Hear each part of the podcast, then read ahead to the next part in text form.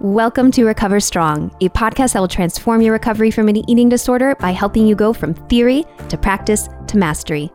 This is your special time to learn new skills, tools, and get the inspiration you need to recover strong. Let's get started. Good morning, warriors. Time to start your day.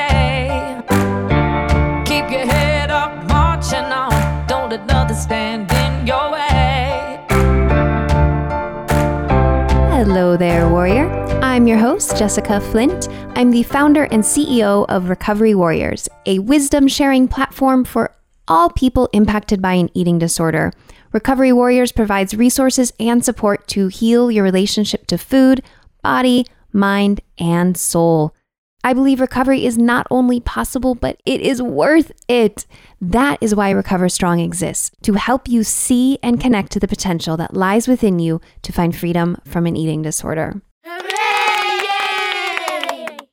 Today, we have an honest conversation on social anxiety, loneliness, and the deeper roots of food and body obsessions with the remarkable Kelly Uchima. Kelly speaks vulnerably and passionately about recovery, therapy, IBS, and sobriety. She pioneered the self love SPO movement on Instagram as a way to rebel against the FitSpo world that fueled her eating disorder and exercise addiction. She also has a YouTube channel and podcast called Therapy Thursday, where she shares recovery stories, trials, and triumphs. I loved everywhere this conversation with Kelly went, and I hope you will too.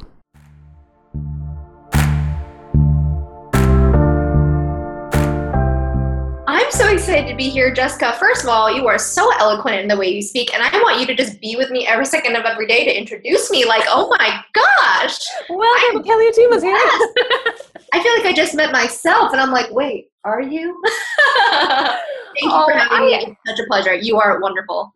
Oh, you are too. And your Instagram account is so inspirational. And I really want to get the full journey to get to where you initially had this call to adventure to embark on this whole idea of recovery and self love SPO. And it started with your background in FitSpo. So I'd kind of be curious to start when you first started your Instagram account and what was the motives and incentives that you were basing it on and to that transformation that has taken you to this whole new area of self growth. Wow. Yeah, it's actually pretty amazing that you're even bringing all that up because it's so hard for me to remember almost, you know, as we transform just like you. You've obviously evolved every second of every every day. You're almost like a different person. And it's pretty incredible to think about how we got to the point we're at and how everything we've been through is the only way that I've ended up here. I think my drive to finally find a better life really had to find a root in understanding I deserved a better life. The fact that a lifetime of struggle could be turned into like a story of strength. I really, my whole life has been really not liking the person that I am outside, but then realizing is it the outer part or the inner parts, and really realizing all these emotional struggles, these mental struggles, and growing up in an Asian family and just a normal family in general, many people do not understand anxiety, depression, body image disorders, eating disorders. It's not a topic of conversation. And even if people really do know about it, is it really that fun to talk about? And I think that when I realized there were inner things going on with me, I was like, is this supposed to be this way? Like, not to stigmatize a struggle, but is this how I'm supposed to live? Is every day of my life supposed to be this awful? Probably not.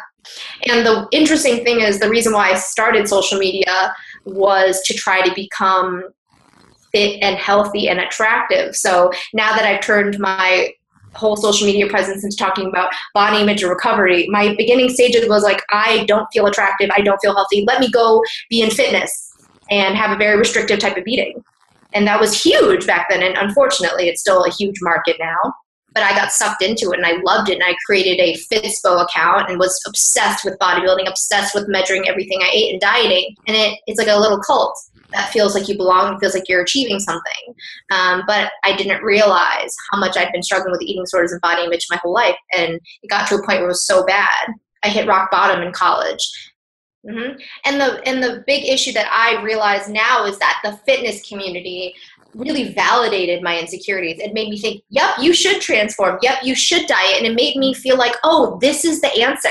Like, this is correct. But I was giving in to the inner demons rather than confronting them and realizing, oh, maybe those thoughts and those cognitions that I'm having, the negative thoughts, isn't true. It isn't what I should follow. Maybe I need to look at them and validate them, but move forward and find healing in a different type of way of viewing myself.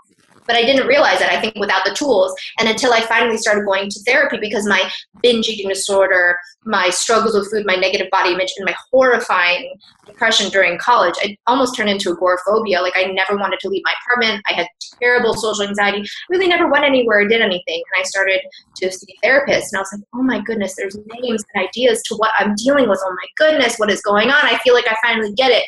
But I understand why people don't want to go to therapy and seek treatment because it's it can be very scary to see yourself. But I think what I try to preach to the people who are on this journey with me, like my followers on Instagram, my subscribers on YouTube, is like, don't be afraid of yourself. This is there already. Mm-hmm. All these struggles and thoughts and feelings is genuinely a part of you, and I think they need to come out.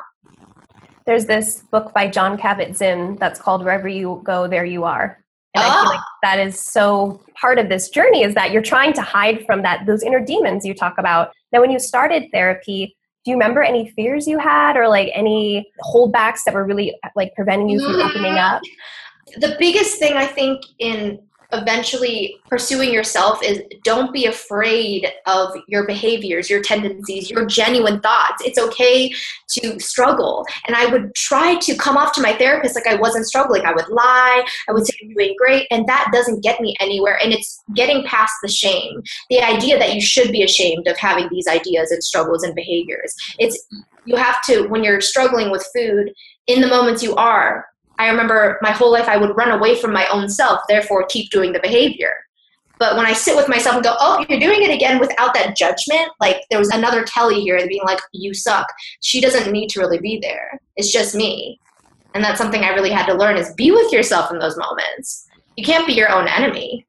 And what did you do in those moments? Because a lot of people can find that the distress, kind of the tolerance is really yeah. high. So, was there any coping mechanisms or skills that you developed that helped?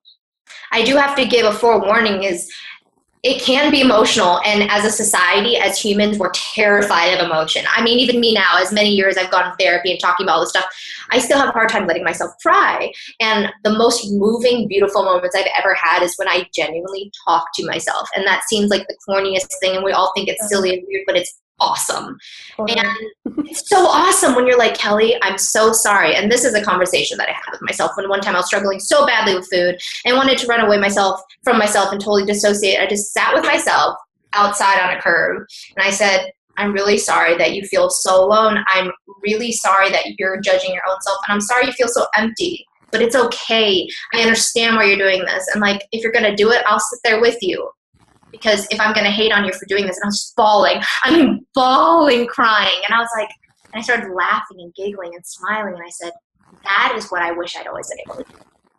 That's so beautiful. That's like a perfect example of turning to yourself with love and compassion, yeah. honoring the suffering, the emptiness, yeah. not trying to push it away, not trying to fill it. Right with food. I mean, those food, that food stuff, it, it really does coat you. It's like a little, it's like a little Pepto Bismol, but like really, you got acid reflux. You need to go to the doctor. Like it's it's it's a cute band aid, but really, it's just a full pit. It's like just put in a bunch of stuff, and it's really amazing when you finally connect with yourself. And I totally understand why it's so hard to do because it's not like once you connect, it's done. It's every freaking day that you got to remember. Oh, Am I connected? Probably not. Maybe we need to. Yeah. And every day you have to fight the rules that you've had in place for so many years. What was that process like for you to slowly unravel all these ideas you had around really what healthy is and fitness and exercise and eating? I think the worst part is that it's not even just unraveling all the past, it's everywhere you look, everywhere you turn, mm-hmm. on your phone, people in your workplace. You know, you hear random conversations. Anytime you go somewhere to eat, you're just reminded and new information comes in. And people always say, How do you fight this off? You know, when I do live streams or get comments, and how do you fight this? How do you stop doing this? I always go, it's interesting how you're asking the question. You're always thinking about how to push something away. What about if you just went inside yourself and asked yourself what you can do for you? Instead of trying to push everything other outside of you away. What do you really think? What do you really feel? Do you really feel like you need two hours of cardio? Or do you kind of already realize that maybe you don't need to do these things? Yeah. It's so reactive versus just what do I really want? And that's a really hard question to ask. And a lot of times we don't have the answers. But it's okay to not have the answers. That's why you got to keep asking. I think a lot of times what we want is what we think other people might want us to do or what we've seen or the examples what we've been taught i don't think that most of us including myself even right now often do understand what we need because it's coded with what we want which is not really what we know it's really unraveling that and how do you discover yourself? How do you really know what you like? Like do you really like going to the gym or would you rather just meditate? Do you really want to go out uh, to this place? Would you rather do this? It's so hard to make decisions for yourself because you're afraid of being different also. It is scary to be different. It is it is. Uh, but that's really the most authentic way of being is, is to really embrace who you are. Have you found that you've learned a lot about the ego in the process of doing therapy work. Yeah, and the ego is such an interesting word because I think when it comes up, a lot of people have such a deeply adverse reaction to it. It's like, oh, I don't have an ego. It's interesting how we think of that word. The ego is just really how everyone cares about what other people thinks. Like what other people think about us. And that's okay to care, but you can't let that control you. And your ego also is there to protect you. Like our egos often get in the way of us being authentic because it's really protecting us from being embarrassed or ashamed. But there's nothing wrong with feeling embarrassed or ashamed. And I've learned that just being more open and honest in all of my content has really helped other people just not be afraid to do that in their own realm. It's not so much about them listening to me and what I'm going through or what I think. I just want to open my channel to my own self and show people that. And then that I hope just pushes them to be with themselves, not like my photo or comment on my photo. I kind of want them to read it and go, oh, my turn by sharing your story you give someone the opportunity opportunity to know that it's not abnormal and then um, people like Brene Brown talking about shame and vulnerability has really helped because I'd never read any literature like that, especially as an academic researcher, knowing that it's not just someone preaching and writing, but there's also founded information. That was really great. And honestly, a lot of people on social media, like Kenzie Brenna, my friend Hallie, um, Body Posi Panda, all women that I honestly looked up to like goddesses when I first found them. And I can't believe that I'm able to speak to them like friends now. But I've never seen people not sucking in in photos. I've never seen people talking about bloating. I've never seen people being proud of stretch marks and talking about the struggles with anxiety and depression and suicidal thoughts. I was like, this is amazing. Mm-hmm. It was just, it's just brave. Really i didn't understand how important it was to feel less alone until i finally found someone who showed me that i was less alone. And i think that loneliness stemmed from childhood. I mean i love my parents i love my sister but i think none of us are really taught to have that deep loving interconnectedness. And we say you know i love you and you do love your family but are you really deeply connected? Are you really seeing each other? Are you really communicating? Are you able to be that raw, angry self? Are you able to cry? Are you able to genuinely share joy?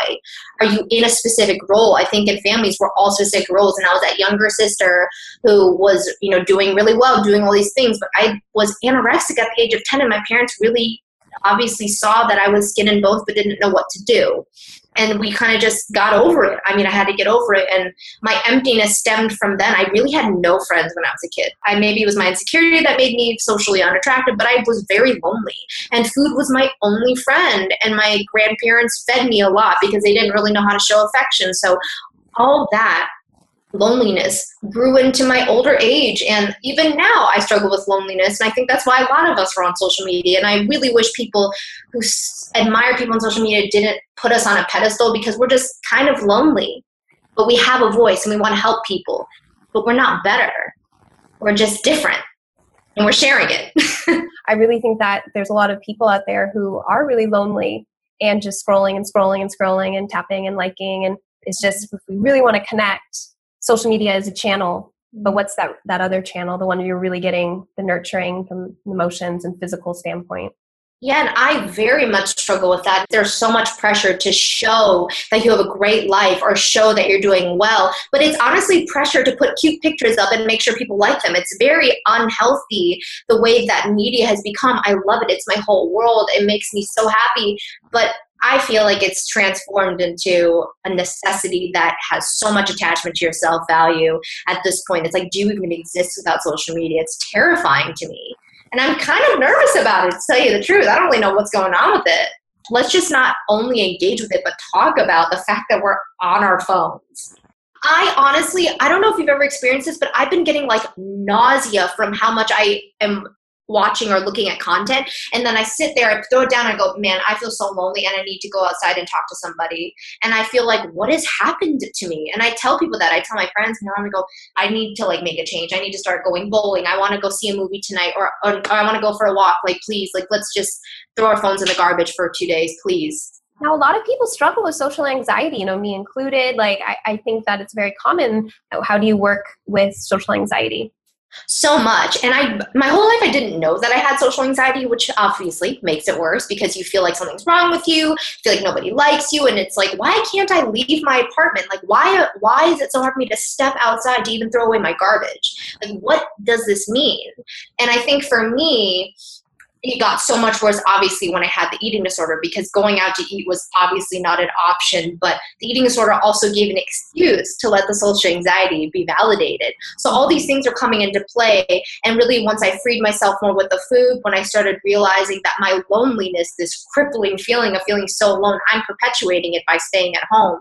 So it's really allowing yourself to have the feelings but also what is really happening? Are you the one doing it? You are in control. It's not your fault but what can you do to make a change? Because you're not happy right now. And that's such a simple question.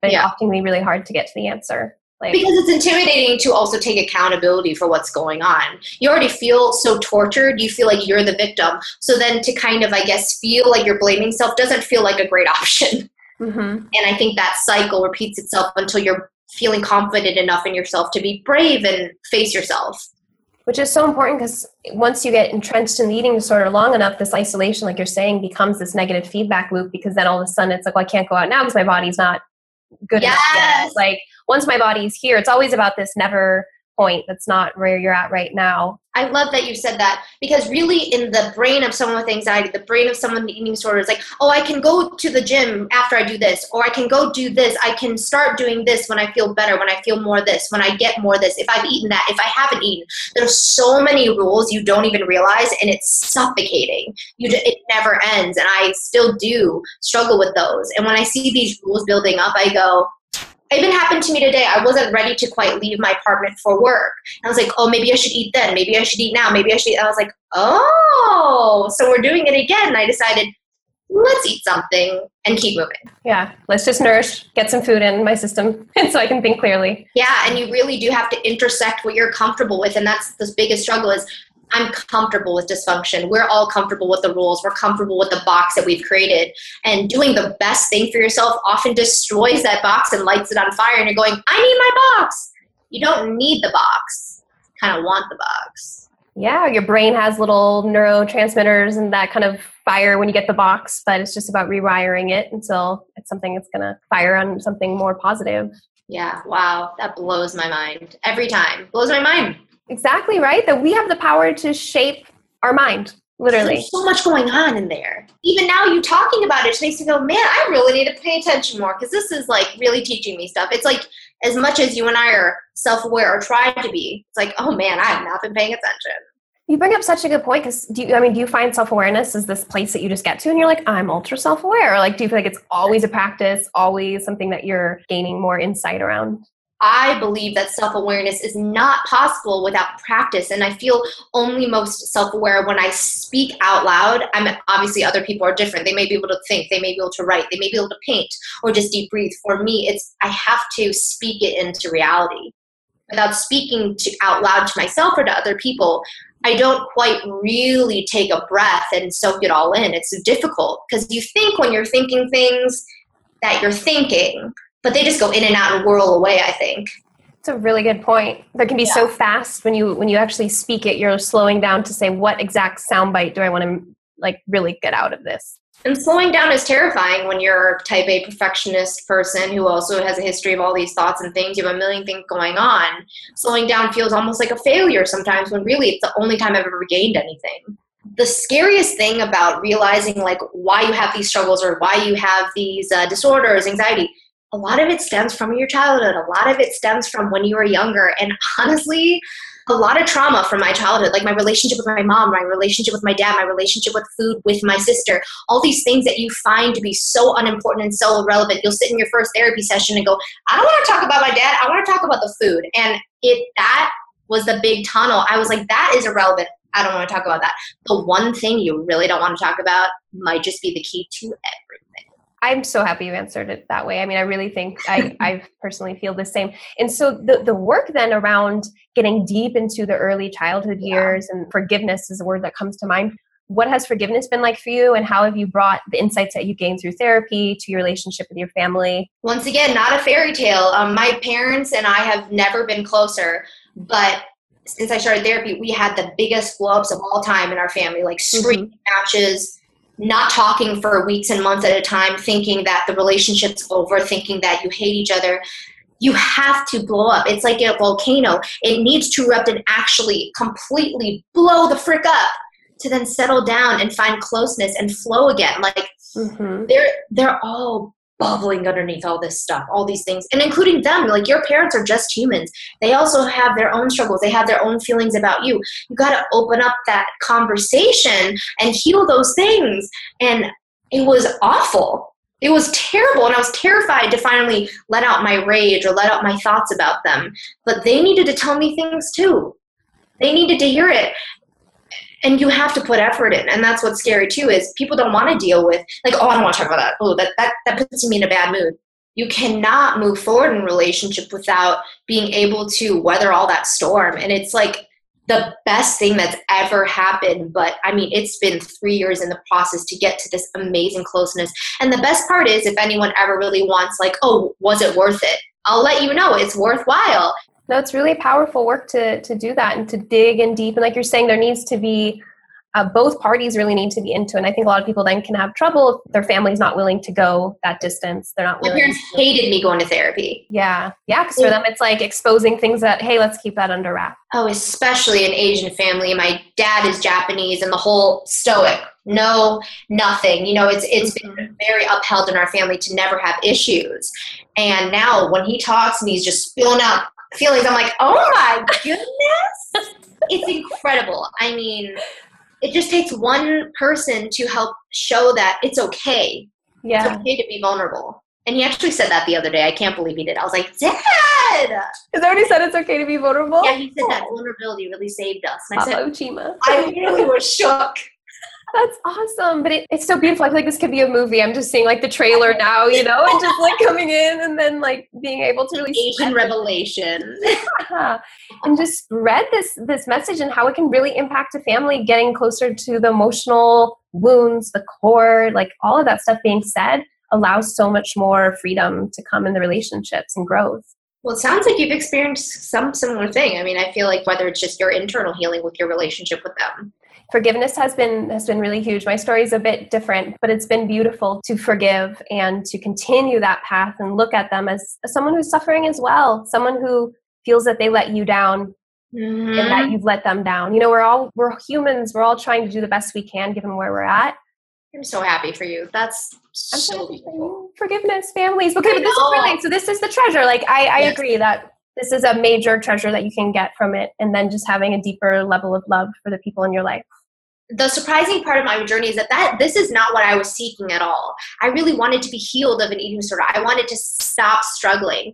And there's so many things that I've gained from my journey with my therapist in that room is learning there's so much more than you are thinking and ready for. And there's so much more healing to be had. And it's not about the food, it's not about your body. It's so much deep in your psyche, in your heart. And it's the corniest thing ever to hear if you don't get it I remember sitting in my first five sessions being like, what the sh-? like this girl does not know what she's saying. You know, I remember that because I I've never dug deep my whole life. Yeah. Well, if you're always thinking it's just the body and the food, yeah, so superficial, right? Like the iceberg, mm-hmm. that's just the tip of it. What would you say are uh, some key things that you've gotten from therapy? I know there's probably so many, but what are some things that you were to tell Kelly when you first entered into her office you're going to learn how to stop judging yourself and that judgment that you you don't understand that you judge yourself. And you're going to fight her and say no i don't. I love myself. When you're not going to realize how much you don't know who you are. And i want you to let yourself really get to know yourself. And it's okay to let go and and crying and and being angry and being honest with yourself is the only way you're going to get anywhere. And yeah you're going to have to talk about that. But you want to know that you know the exact problem and and there's no specific thing to focus on. There's not one thing you're going to fix. There's 3 billion things that you deserve to look at. Mhm. yeah it's overwhelming. I always think about when you're running the system of an eating disorder and you're really focused on that like a computer, it's running all your CPUs. You know, it's taking up all your precious memory space and all these processing units. Yeah. Now, when you can take that program, remove it out, and just have you know a relationship to food where you're eating three times a day or how many times you feel to be Right. satiated, what has come into your space now that would have never been able to be there had you been running the eating disorder program? everything. I did nothing when I had an eating disorder because an eating disorder is the easiest, not easiest, but for me, the easiest distraction from living your life. You could live every single day with an eating disorder and get nothing else done, and you feel exhausted because you're creating these obstacle course in your brain. Every day you have something to do. You have you're gonna wake up, you often weigh yourself or you check your body. Oh, activity done. Avoiding a meal, activity done. Giving into a meal, activity done. Feeling crappy about yourself for having meal, activity done. And then the same thing throughout the day until it's time to sleep. Yeah. Of course you're exhausted. Of course you're upset. Of course you have no time to go out or hang out with friends or do anything interesting or fun because you're busy. Yeah. And really, and then just it goes, I just find deeper and deeper and deeper the more you isolate and make Yep. that your routine. You're getting something done though. You're filling your pool of loneliness with more loneliness. And you're allowing the harder to feel emotions and pains and wounds to be numb. oh, they have no space. You have no space for love. You have no space for happy feelings. There's no option. And that's why depression coincides so perfectly with eating disorders because there's no space to feel anything. Mhm. and you don't think that it's possible to be happy because when's the last time you had a happy emotion? When's the last time you've been stimulated by something? It doesn't make sense. And that numbness becomes very normal. And it's scary to feel an emotion. And when you trigger that emotion, you're terrified by it, whether it's crying or happy feelings. Yeah. You'd rather just be numb because you get it. You have a handle on it and you're in control. Sitting in failure, sitting in disappointment in myself was the best way for me to feel like it was okay to engage with food the way I did. Mhm. It validated it. It's like, I need this, I need this, I'm gonna do it. And it never allowed me to heal that relationship with food for about 12 years because my feelings of self pity and self hatred was an enabler to use food the way that I did. And I felt like I deserved it.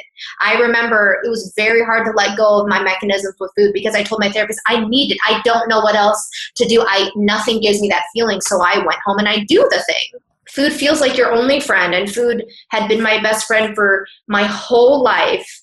And I needed to validate that relationship, though. I couldn't just shun her. I couldn't shun this person who needed that food so badly. It's a part of you. But how do you move forward? Now, what did you do with exercise? So we talked about food, but Yeah. exercise, it sounds like you were really into like the Fitspo community and, and all your exercise routines. What what did that look like for you to then kind of get to a more neutral place with exercise? I remember I read something that someone posted on social media, so that is one really good thing about social media. It was not making food and exercise transactional. Okay, yeah. Blew my mind. And I actually only read that about like maybe a year ago when I was already kind of into recovery, but the way it was put into words was like, oh my God, that is true. I think an obsession with fitness often is a transaction. So the way like you consume food, you are taught a lot of the time that it means it must go out. And that is the basis of food though, which is a beautiful thing is you do need energy to move, but you don't have to move to deserve the energy. And that's the hard part is we always think that an input must mean you always have to keep pushing back, pushing back. And I was so obsessed with working out to burn things away because I was so terrified in this fat phobic society of my body changing as a result for just consuming something to give me energy. It really, the world and diet culture made me so petrified of what will happen to me, what's going to happen to my body. I remember living in that constant narrative of fear I really was like, I don't want that to happen to me. And I don't want people to ever fear of something, even if it did happen to you. What does that mean? Your body is just a vessel for everything else inside of you. Like, it's okay if it changes. And in fact, that means you're alive and moving and like it, life is fluid. So what? But it's really hard to believe that and be okay with that until you like practice it. And it's still hard for me. Everyone struggles with body image, even if you're the most self loving human in the entire world. I assume that there's a percentage that's always going to be concerned. I think so. I think that's a reality. And I think, I mean, that doesn't really get talked too much about in the body positive community because it's really trying to up like the idea around body positivity and then it goes to the extreme or it, it isolates the fact that you still have feelings and insecurities. Mm-hmm. You're, you're not going to wake up every day and be like, all right, guys, I'm ready and I feel great. Yeah you know that you wake up feeling uncomfortable in your skin uncomfortable with your body. If you're constipated if you ate something you're allergic to if you had a fun day with your friends and ate a lot of something it does make you feel a certain type of way. And it's okay to feel those things but how do you let yourself not fall into the pit? How do you still go outside and feel okay with moving around walking around going to your work talking to people?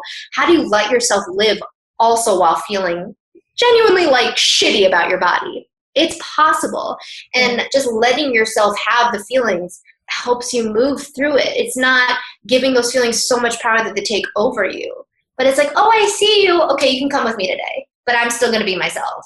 Mm-hmm. Yeah, I'm still going to go out. I'm still going to do me the reason why people really want to keep those negative feelings so high in regard and strong is because maybe it's scary to abandon those feelings. Maybe you're scared that it's not going to force you to exercise a ton. Maybe you're afraid of letting go and still feeling good about yourself because it might not motivate you to do all the things that you think you're supposed to do to fix yourself. You always think you're supposed to fix the bad feelings, but there's nothing to fix. You're good. You've always been good there's thousands of articles now in the self-compassion research world that really validate this idea around being more kind and compassionate to yourself allow you to make bigger and bolder changes in your life so that with that acceptance really comes the change you're looking for Yes. And I think that's also just so tied to like being someone who's really a perfectionist or wanting to be so successful is we attach it to everything else we do with the food, with the body. We're like, we can't just relax. We can't just calm down. We got to keep going. Mm-hmm. You're good. Chill. Take a chill pill. oh, it's been such a pleasure having you here and just getting deeper into your story. It's so amazing to see how you've really come out through this journey and to really embrace self love and, and you provide that inspiration. So thank you, Kelly. How can all the recovery warriors stay in touch with you? I love that even if you want to stay in touch with me, you can follow me on Instagram, just go Kelly, Kelly U. On YouTube, you can just look up Kelly U. Um, yeah, you can find me. I'm just the little Asian girl who stepped out of her shell.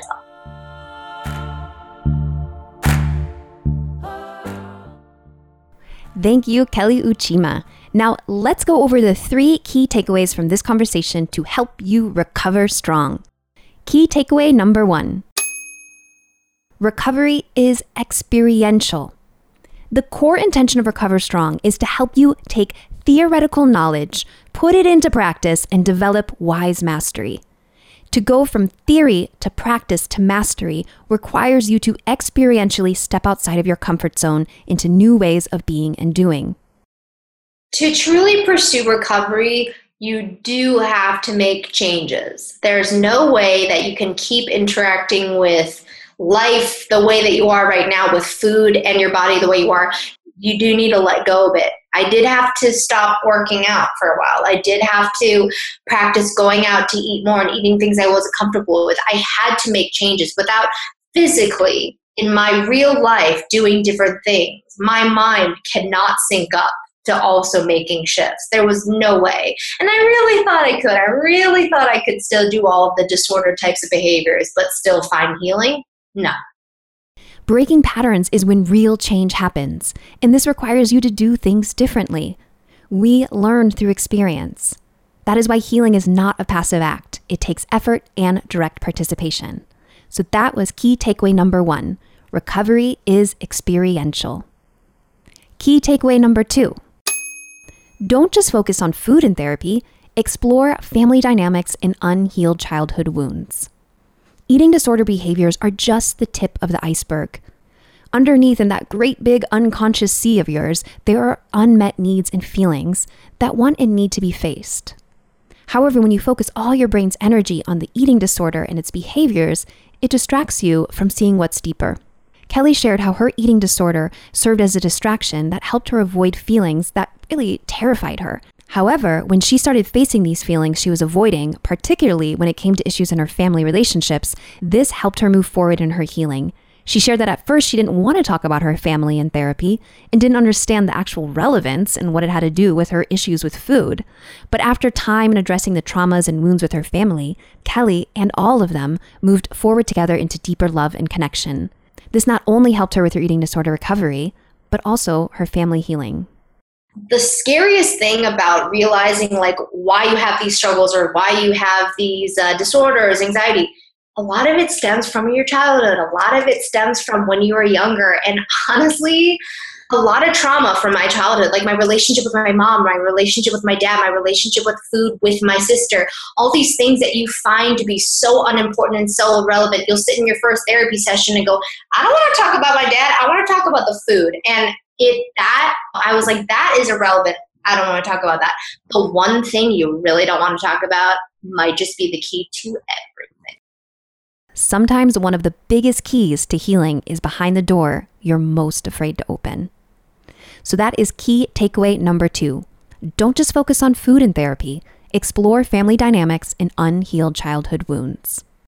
Finally, key takeaway number three food and exercise are not transactional.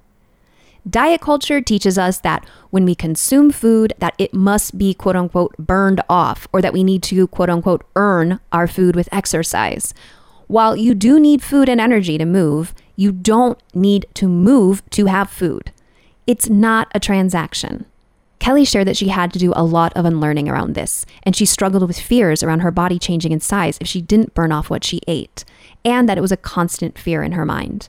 Having been programmed by the diet industry and fitness culture, it can take time to change this mindset. It's okay to desire recovery and still have negative feelings about your body at the same time. The key is to compassionately acknowledge this tension and let uncomfortable feelings come with you while you live your life and move forward with healing. Oftentimes, when you let yourself have these feelings, it actually helps you move through them and starts to take away their power. Your body is just a vessel for everything else inside of you. Like, it's okay if it changes. And in fact, that means you're alive and moving, and like, it, life is fluid. So what? but it's really hard to believe that and be okay with that until you like practice it and it's still hard for me. Everyone struggles with body image even if you're the most self-loving human in the entire world. I assume that there's a percentage that's always going to be concerned. Body image is fluid and cannot be fixed. And fixating on calories in and calories out is not the way to go if you want to find peace with food and body. Because as we explored in this final key takeaway food is not something you earn and exercise is not something that you spend. Food and exercise are not transactional. So, these are the three key takeaways from this conversation with Kelly Uchima. Well, my warrior friend, thank you for having the discipline to listen in. If you found this episode helpful and know somebody in recovery who could benefit from its inspiring message, please share this show with them. It would mean the world to us at Recovery Warriors if we can get our cause out to more people struggling with an eating disorder. So if what you heard today was helpful, share the show with another warrior or anyone on your treatment team. You can do this directly from your podcast player or send them over to recoverywarriors.com. We have a goldmine of free resources there for all stages of recovery. And until the next episode, may compassion light the path you are on and courage keep you on it. You totally got this, warrior.